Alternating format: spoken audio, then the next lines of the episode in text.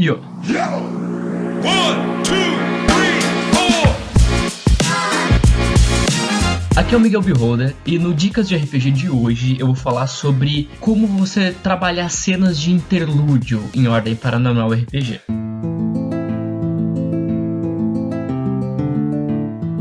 O Dicas de RPG é um oferecimento da Bardos Shop, bardosshop.com.br.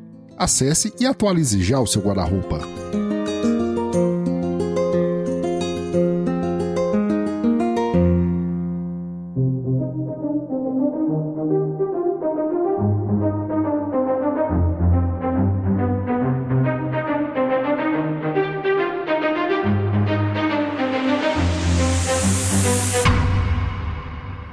Antes de qualquer coisa, o que é uma cena de interlúdio, né? Ela é uma cena de descanso, uma cena de interação, um momento em que os personagens podem dormir, comer, descansar, se entreter, com a intenção de recuperar sua sanidade, com a intenção de recuperar pontos de vida, treinar ou reaver pistas perdidas durante a aventura, durante a missão, que acabaram ficando para trás e eles podem revisitar elas se for possível.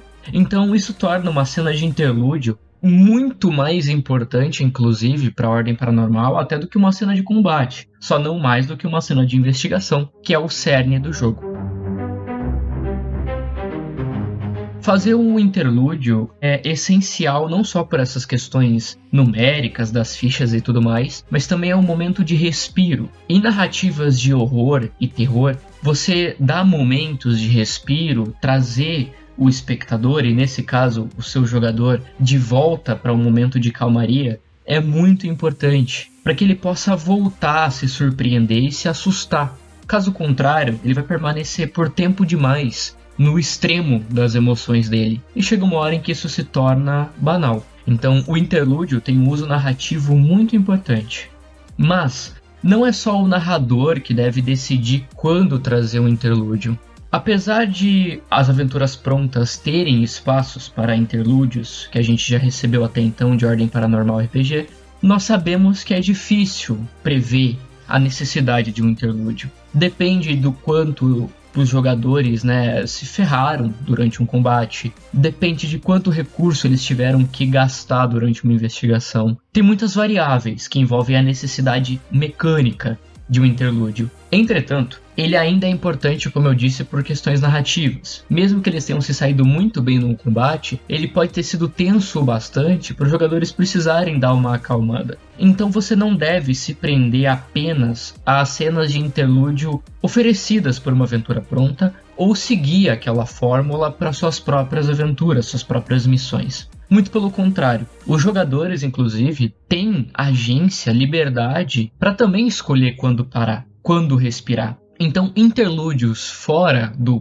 previstos, entre muitas aspas, devem ser permitidos. E é até interessante para a narrativa que eles tenham algum custo. Esse tempo que os personagens vão perder descansando, se recuperando, significa que pistas ou criaturas ou NPCs que estão no mundo continuam avançando, sofrendo interferências enquanto os agentes estão parados. Assim você coloca nos jogadores a responsabilidade de saber quando eles precisam respirar e recuperar seus valores, ao mesmo tempo em que eles têm que estar tá conscientes de que eles vão arcar com a passagem do tempo onde eles não vão estar interferindo. Tudo isso pode gerar uma tensão, uma riqueza até de decisão na mesa muito interessante. E se eu puder acrescentar mais ainda aos seus interlúdios, eu recomendo muito o uso de NPCs durante eles. NPCs são muito importantes durante interlúdio para incentivar os personagens dos jogadores a interagirem, conversarem, fazerem momentos emocionais, principalmente, exporem suas dores, suas dificuldades, ou até terem momentos para fazer piadas, rirem, se divertirem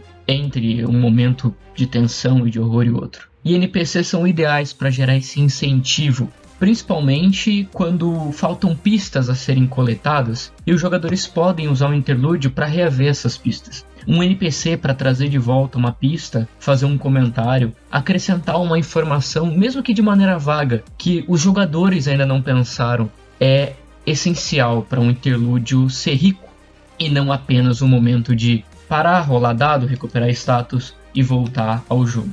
Ele faz parte do jogo, assim como um filme de horror ou terror, é necessário um respiro, é necessário um descanso. Eu espero que eu tenha te ajudado de alguma forma e agora eu passo o dado para o próximo mestre.